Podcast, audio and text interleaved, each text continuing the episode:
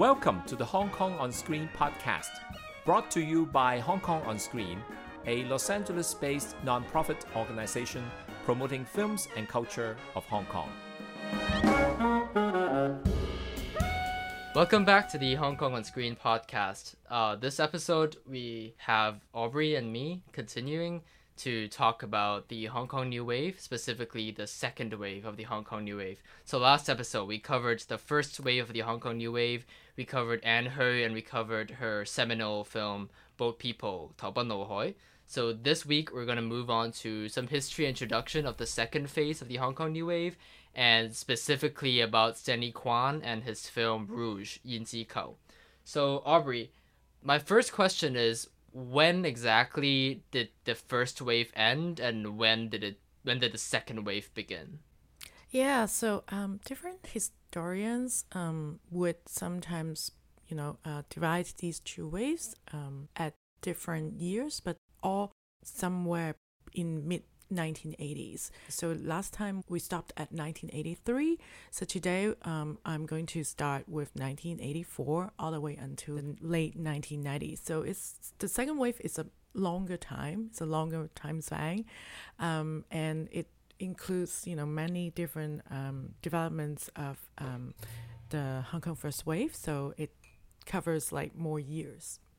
Mm, so I'm wondering, why do you think historians separated the first wave and the second wave, and what were the major differences that led to this kind of demarcation of the two phases? It was simply because sometimes, you know, hist- historically, it's very difficult to clear cut, you know, uh, uh, uh, a movement that has been going on. You know, sometimes you could, you know, look at, you know, the end of a period by the end of a shared theme or a shared, um, you know, aesthetic character or something. But you know, sometimes the theme might be different. You know, the most major dif- differential um, reference is different for different historians, but all of all of them see a major shift in the mid 1980s. So that's the point. Mm. So that's why um, I start. Uh, from 1984 today, um, because I'd like to look at um, three mainly three different uh, subject matters that I'd like to introduce to you guys today. Cool. So, yeah, so what were these shifts and changes that occurred around the year 1984? So, before I get to get into the uh, different um, subject matters, maybe let me just like explain to you how why you know the, the historical background and why why there there there's this shift. So um, as we know from um, our last episode, that some of the um, younger directors first worked as assistants of the uh, the older directors, such as you know, Stanley Kwan was actually the assistant director of uh, um, Anne Hui in mm-hmm. Boat People, right? So a lot of them, so it's the same situation. We said, you know, uh, the TV industry was blooming, and then the younger car- uh, directors were trained by the, uh, the older directors. Um, so the second second wave young directors were those that were born in the 1950s. So at the time, the, the, the economy was you know already better, slightly better. So this generation of directors they receive you know good education and you know good upbringing. We had more favorable education or social infrastructure for this generation already. And then in the 70s hong kong has already entered a type of financial capitalism. It has it, has, it started mm-hmm. to become an international financial center. So you know there's more exposure to you know international inf- influence and um, you know maybe it's easier to watch mm-hmm. foreign films and things like that and then um, they also, like I said, you know, because of the economic uh, change of Hong Kong, the later change, then this generation also has a type of entrepreneurial spirit. So they could envision themselves as, um, you know, a, a trademark, you know, a generation that bring Hong Kong cinema to another level, both domestically and mm. internationally. So their achievements uh, include uh, that they in- they mastered the first wave uh, styles, which is very you know expected, right? Because they you know were trained by the first wave uh, generation, and they also received greater international recognition. So they got more Mhm. awards out, um, outside of Hong Kong. So um, the first subject matter that I'd like to introduce to you was about gender and sexuality. Right. So, in, in what ways did you do you think gender and sexuality played into the filmmakers and the films of the Hong Kong second wave? Mm-hmm. So I think along with maybe development of um, gender and sexuality or uh, feminism um, internationally, um, the directors also started to pay a lot of attention on women at the time. So uh, we saw a lot of um, movies about women. So some of them are, for instance, about upbringings or social pressure uh, for women, and then some of them are about uh, sexuality or an overlapping of all these um, topics. But the general idea is that, for instance, in 1984, we first saw a, I would say, martial arts or ancient Chinese stories, um, Mm, Tong. Qiu Hou Feng Lü. So that that's really, really different That one's a um, ancient classic, Chinese stories. Yeah, yeah, yeah. So it's you know it's about repressed sex- sexuality, and I think one of the you know ideas is that you know that you know sexuality is repressed, especially you know in um, traditional Chinese culture and how we deal with women's sexuality and things like that. And along the same line of thoughts, we also saw in 1989 Rouge Rouge also mm. has, you know, this type of like idea of, you know, women's sexuality, you know, early Hong Kong women's sexuality. I mean, And then w- like Stanley Kwan himself is frequently branded a women's film filmmaker, whatever that means. I Yeah. think he has kind Yeah. of rejected the label himself, but I think almost all of his films up until the mid 90s were about women as protagonists. Eh, right, right, right, right. Yeah, good point. Um yeah, he's known as, you know, a very good, shall I say, um a an analyzer, you know, he he know like people praise him for being very knowledgeable about female psychology or things like that, right? Like in Rouge or also um, 1992's films uh, Center Stage, right? Another historical background, I, but I also, think, look, you know, yeah, looking back, it's kind of problematic that you know he was a man and then you know like he was still looking at women's personalities through a male gaze. But I think back then it was considered very groundbreaking and for a for a male director to exclusively focus his career on women psychology. Yeah, I'm not sure if it's really problematic. I mean, there are established male authors that are particularly interested in, you know, female psychology and all that, right? So it's also a literary um, tradition, right?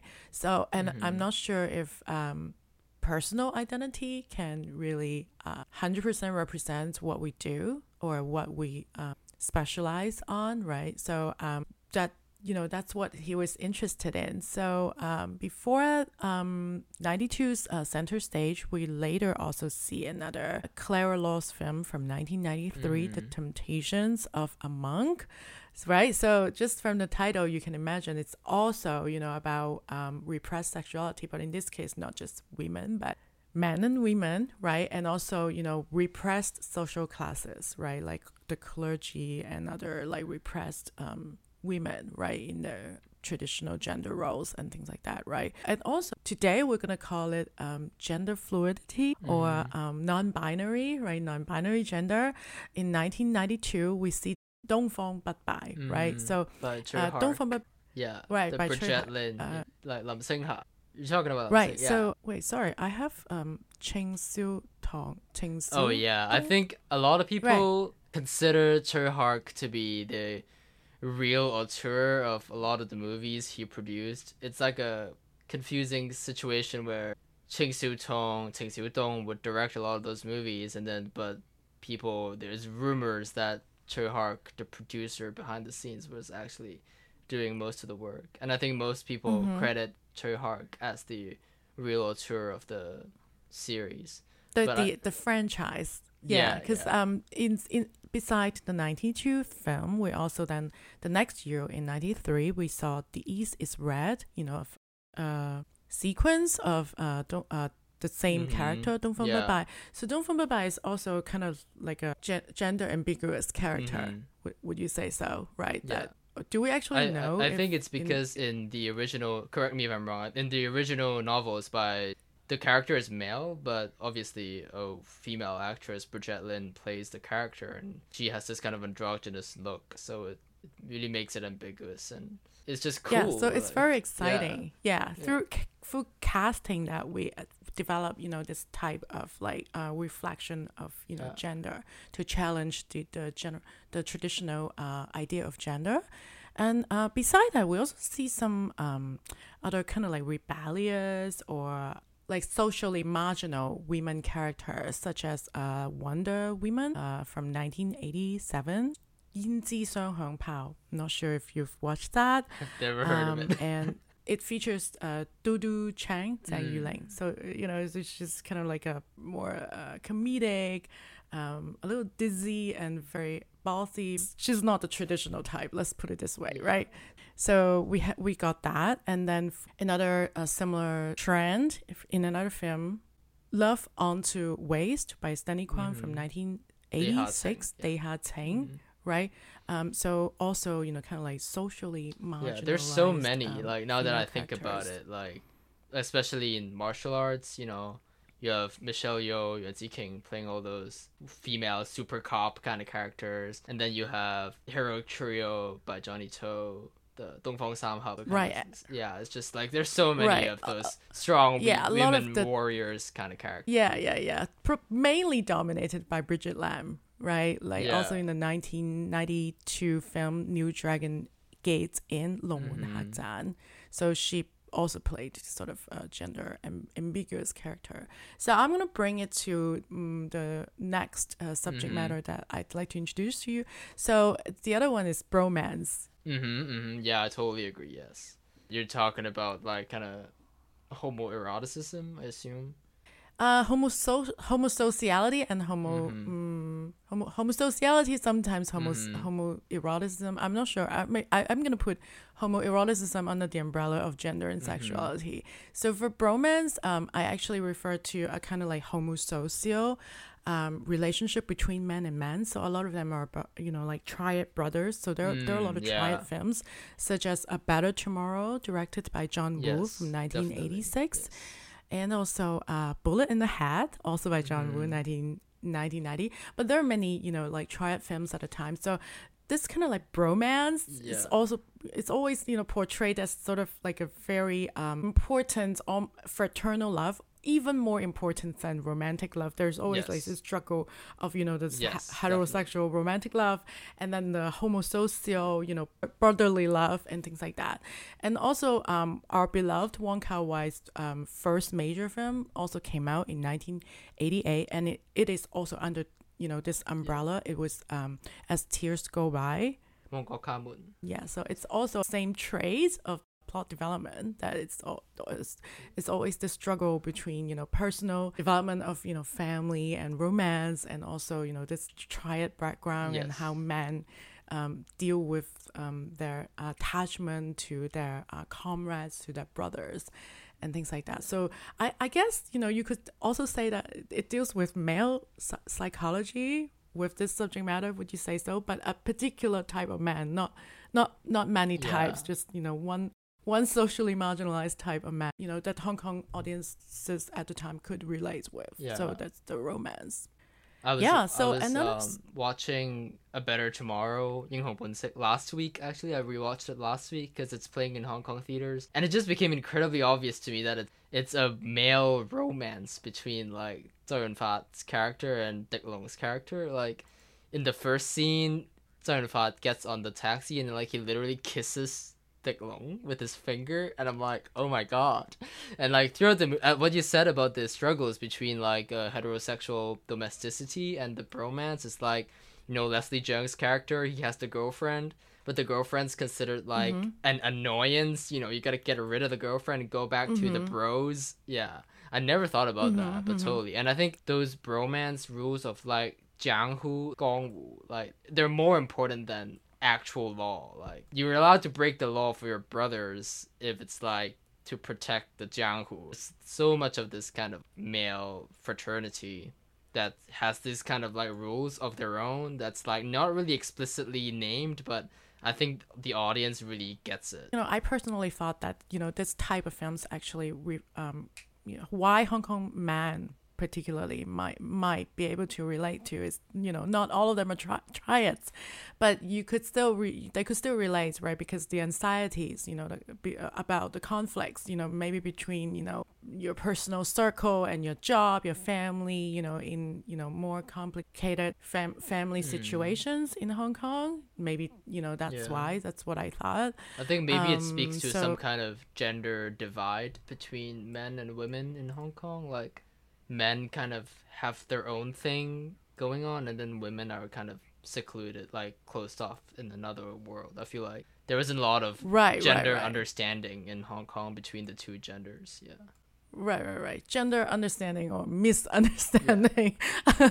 so both are happening at the same time. Yes. Yeah, yeah, you're right. I mean, it's a good observation that a lot of the female characters in this type of movies are very dumb. So you know, Yeah. it's, it's, it's you know, it's, No, it's, so there's there's, often this, only uh, male one anxiety. Female character, like, they're like sidelined as the annoying girlfriend, or yeah. Yeah, yeah, yeah. and they're often given like maternal roles which is just like like i mean all most of these classics are you know written and directed by men framed by men from a male perspective you know you obviously you Mhm, have a mhm. few female directors but they are exceptions and they're they, they never really get to make the big commercial blockbusters. They're always relegated to make the art house small films. You get a very Yeah, yeah. male dominated perspective during that era. So beside um, bromance, I you know kind of like related to this theme, which is another theme that is very close to uh, the idea of family, and this subject matter is immigration. So there was also a big group of films that deal with this kind of um, ideas, and uh, like we said, you know, in Mm. 1984 we had the Sino-British Declaration, right? So this discussion of returning to China started, you know, since the late 1970s. So by the 1980s, then we already, you know, saw a wave of immigrants in uh, different foreign countries canada uh, america some european countries Aust- even I, I remember at, the- at the time even australia uh, singapore you know all these you know countries were places that hong kong people were considering um, to migrate to. So this type of films include the 1988 film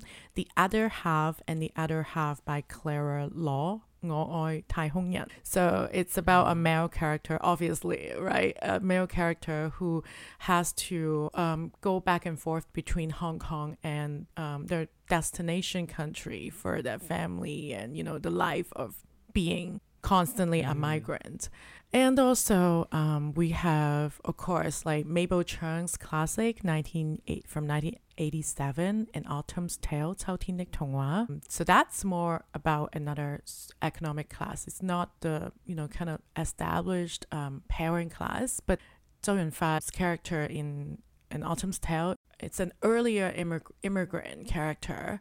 And it's unclear, I'm not sure if his character is supposed to be from Hong Kong or um, maybe southern China. He definitely speaks fluent Cantonese, but his character's maybe the origin's more ambiguous. But Cherie Chung's character is clear. that- So she's a more like a middle class Hong Kong girl, and she's supposed to go there to go to film school, right? So it's kind of like a Mhm. reflection of Mabel Cheung yeah um, background herself. So we have that. And then we also have um, other types of, you know, more uh, intense um, films, usually ab- about stories of personal struggles in foreign countries, such as Full Moon in New York by Stanley mm-hmm. Kwan from 1989, 人在紐約, and Farewell China by Clara Law, 1990. 1990爱在别乡的季节. I feel these two films kind of like were similar to me. I'm not Mm. sure, like the because both of them cast Maggie Cheung, and Mhm. also I think Maggie Cheung uh, ex- actually really you know exiled and matured around this time. You know, with you know this this many second wave characters, and then Full Moon in New York is also about um, three different women, one from Hong Kong, from one from China, and then one from Taiwan, and they.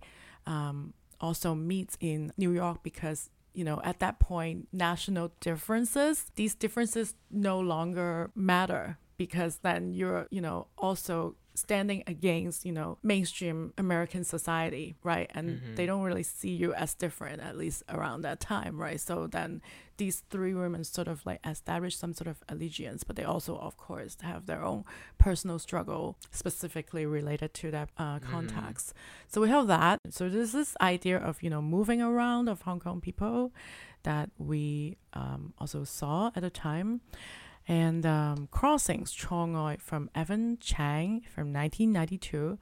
Um, also, you know, similar, you know, story about, you know, just move, just the idea of moving. I think Hong Kong as a place of trans, a transient Yes. place. Would you say that? You know, that Definitely. that you know no nobody at first nobody saw Hong Kong as a destination. It's sort of like an accident to to develop Hong Kong as a as a permanent home for these people. Um, so it's like that, and then you know after you've established that, then you move to another place to find another home. So yeah, so I think contrary to popular belief, this kind of anxiety is not just in the art house, you know, festival films, but also kind of like in the mainstream blockbusters. Like I was watching uh Hard Boiled La Sao San Tam, which is one of my favorite movies, and the entire movie is just about whether the protagonist should leave Hong Kong or not. You know, you can see these kind of anxieties even in the mainstream blockbusters. So, so speaking of change, let's move to uh, Rouge. So, Rouge is also about change, but it's it's a retrospective uh, reflection of change of a female ghost. So, I thought that's like a brilliant um, idea for Stanley Kwan to adopt uh, Lei Bicwa's novel. Right, also called yeah. Yinzi Kao, to feature this female ghost from from the 1920s and 30s. At first, she's a a sex worker in, in the 1920s and 30s Hong Kong um, sex industry in Sak Tong Zhui. So uh, Yu Fa, right? f- Um, Played by Anita Mui. she's this amorous um, young girl. Like she's not supposed to be old. She's she's supposed to. She's supposed to be like early Uh, twenties. She was actually cast older than the character. Yeah, yeah, yeah, and and but it doesn't matter because her acting still relates this idea that she's young in the story and she's supposed to have died young. This is already this idea of feeling sorry for a woman like her. She tells her story of being sold as a little girl when she's a child to the brothel and then then she has to like go through this childhood of being trained to be kind of like a courtesan and and then sex worker later um right and then she has of course met you know her Like soulmate, I guess. Sabi Siu. I would say soulmate or the love of her life, right? Uh, so among so he's not her first man, but he he is the man, right? So this this you know a- amorous of a young woman still you know looking for love and uh, a good future, and then of course then what happens? She is they they can't make it, so they decide to kill themselves, and then she dies and he doesn't. So eventually, you know, after fifty years of waiting in hell, then she, She comes, comes back, back. and then Hong Kong has all changed, right? And this 50 years is so obvious that the, that it's about, you know, after 50 years, uh, supposedly, right? I after mean, 50 they years. literally of this- used the phrase "Im sab nian in the movie, which you know, for audiences that don't know, is like a very famous phrase that Deng Xiaoping used to promise that there wouldn't be any changes in Hong Kong society for 50 years. Obviously, that was a fake promise, but you know, "Im sab nian bu bin," which is literally in the movie, is a very famous quote that directly references this 50-year promise. That's why I thought that's this like this is such an ingenious idea for Stanley Kwan to adopt that, but also to you know talk uh, about Hong Kong with a with a horror film. You know, it's a horror romance, right? This you know um, question, right, of whether is it really possible that after fifty years you could still see the place as the same? Uh, you know, do people still recognize you, and do you still recognize the place, and is the love still there? And obviously, it's a tragic story. Nothing is there anymore. You know, WCO doesn't know that she's coming back and he doesn't recognize her. I mean, eventually he recognizes her, but he, he's like in shock, right? How can, can how can you possibly still remember this this promise of the 50 years uh, of one country two system? Or Mm-hmm. I mean, it's, it's just such a joke, right? So you know, um, if you remember the uh, in the the ending of the film, right? He's he's in shock. This dirty old man already. Um, later he has lost all of his money, and then you know, so it's kind of like very allegorical about you know the trajectory of Hong Kong. hmm I think before we move on to another topic about Rouge, I do want to kind of introduce a little bit about Rouge and Sunny Kwan, the director, the writer director of the movie. And then his first movie was 女人 Some Women, which I believe was not a great success. And then after that, he made They Had Sing Love Unto Wastes, which which was kind of his first major film, but still, you know, isn't the kind of major international art house breakthrough. And then actually, Yin Zikao was not originally his project. Rouge was offered to another director, Tong Gaming. He had some disagreements with the novelist Lei Beiqua, so he was fired from the project. I think like they just they were just like they didn't really tell him, but they were like, okay, we're gonna go with Stanley Kwan now. And Lei Beiqua is a huge name back then and even now because you know, we know her not only from Rouge, but also from other very famous movies like Farewell My Concubine, Ba Won't Be Gay, and what's another Lei Beiqua film? Gaozi Dumplings. I don't know why that's the first one that comes to my mind, but you know, she's very famous author, written a lot of famous novels that turned into famous films. So she had a bit of influence too. So Sandy Kwan was hired to do this project and then it was very early decided that Anita Mui had to play Yu Fa, the protagonist, and then she decided that Leslie Cheung had to play Sub Yixiu, her lover. Interestingly, this movie was actually produced by Jackie Chan Sing Long. Back then, Jackie Chan uh, apparently had some vested interest in producing art house movies, and then he produced this movie, and then obviously there was a lot of conflict between him and Stanley Kwan in the editing room. He really wanted to make the film more exciting, and then some fights and disagreements in the editing room that were eventually resolved by six nominations at the Golden Horse Awards in Taiwan, and then Rouge won three, including Best Actress for Anita Mui. So that was Stanley Kwan's first international success, I guess Taiwan's international. His next film, 人在纽约, was not a great success, but still won Best Picture at the Golden Horse Awards. And then his next film, Yunleng Yok, Center Stage, was the breakthrough I guess everyone's been waiting for, you know, Berlin Film Festival, Best Actress, huge deal at the time, even nowadays. And then after that, Home We Guai, Back, Mei Guai, uh, Lan Yu, you know, these great international art house films that, you know, he was regularly in competition in Venice and Berlin and Cannes. So, yeah, I think nowadays he's kind of stopped making movies lot like a lot of directors of his generation, he couldn't really make the s- successful transition to the Chinese market. But um, yeah, Rouge remains totally a classic. Moving on to another topic of Rouge is like watching it this time. I I was struck by how quick their love and their romance blossomed. It was like I thought they already I, somehow I thought they already knew each other in the beginning, but no, actually they just met in the first scene, and then like 10 minutes Mhm. later they're already like we're gonna be together for life you know there's no one else. So it's kind of wild. But i guess that's kind of Right, like it's sex positive. I don't know like yeah. It's sex positive, but it's a good point that I uh, that you're saying about you know this bravery of women of Hong Kong women that you know when you want something you go for it. You know, if this is the this is the guy that you want, and, and then you're in a such desperate situation, right?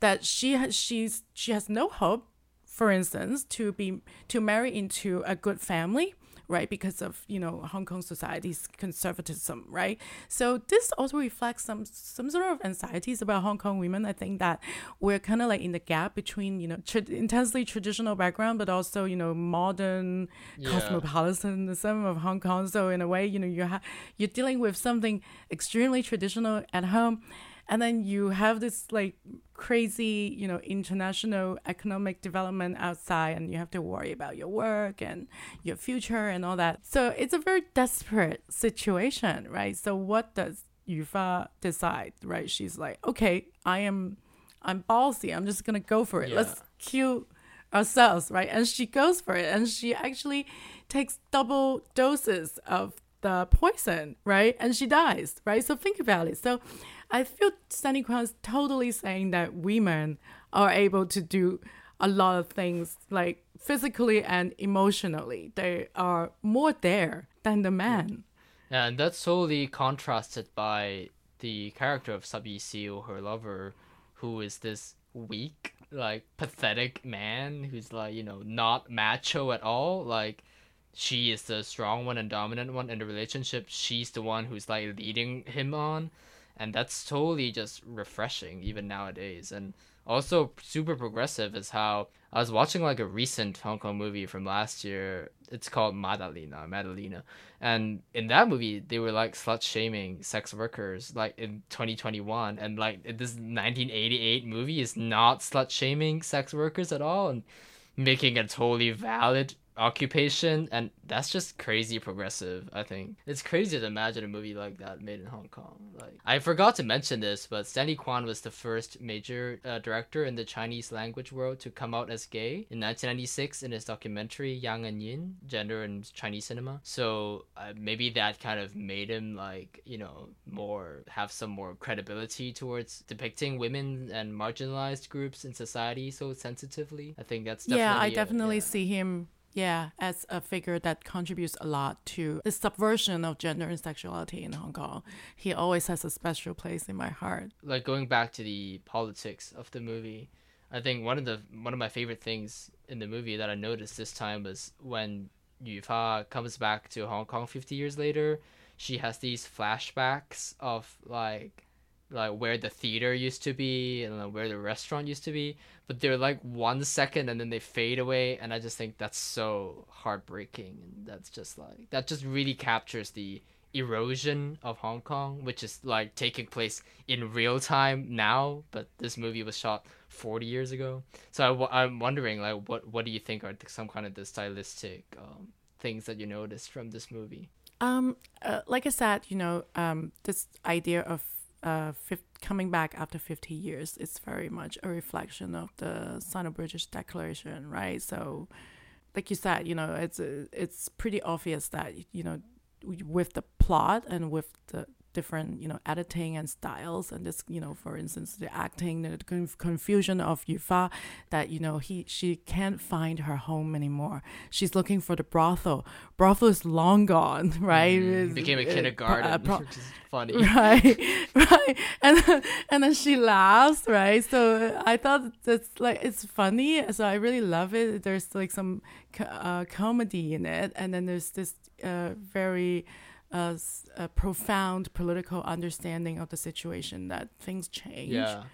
and don't expect that you would still recognize a place hong kong changes so fast like you know at the time in the 90s um, people also like start saying you know huh, this uh, hyper reality of hong kong Mm. that it changes all the time that you're not able to actually recognize the city because it you know i don't i don't know if you you're too young to have heard about the story of uh, Hong Kong being uh, Hong Kong buildings being built that they're saying that uh, the so, so we used uh, bamboo to build right? It's a very Hong Kong thing to Mhm. to build buildings with bamboo right? And they're saying that you techniques and system are so sophisticated that you can actually build a whole bu- a building in like three months or shorter than that.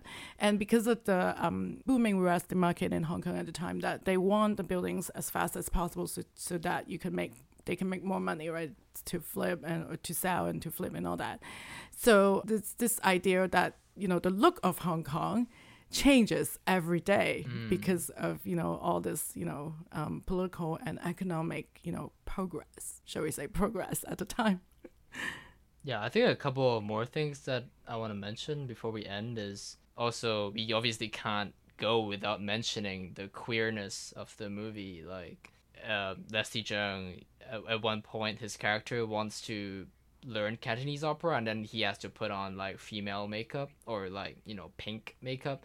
And then Anita Mui in the opening of the movie, he she is kind of cross dressing as a man to perform this Cantonese opera piece. So definitely a lot of kind of like gender experimentation and you know stepping out of the comfort zone in this movie that I really appreciate. I think my last question for you before I forget is would you agree that between directors like Stanley Kwan, you know, Johnny To, John Woo, Wong Kar Wai, all these super famous movies uh directors in the second wave that there isn't really kind of anything stylistically that links them together. Like I think what I like about this era is that it's just so stylistically diverse and like everyone's just kind of doing their own thing. You know, you have commercial blockbusters, you have art house cinema that's competing at the world stage, and it was just so diverse. So I, I I'm wondering if there are any stylistic hallmarks that tie them together. Well, it's kind of like self-reflexive in um in um Rouge, right? That you see like um they they have Wei Yinghong. Mm-hmm.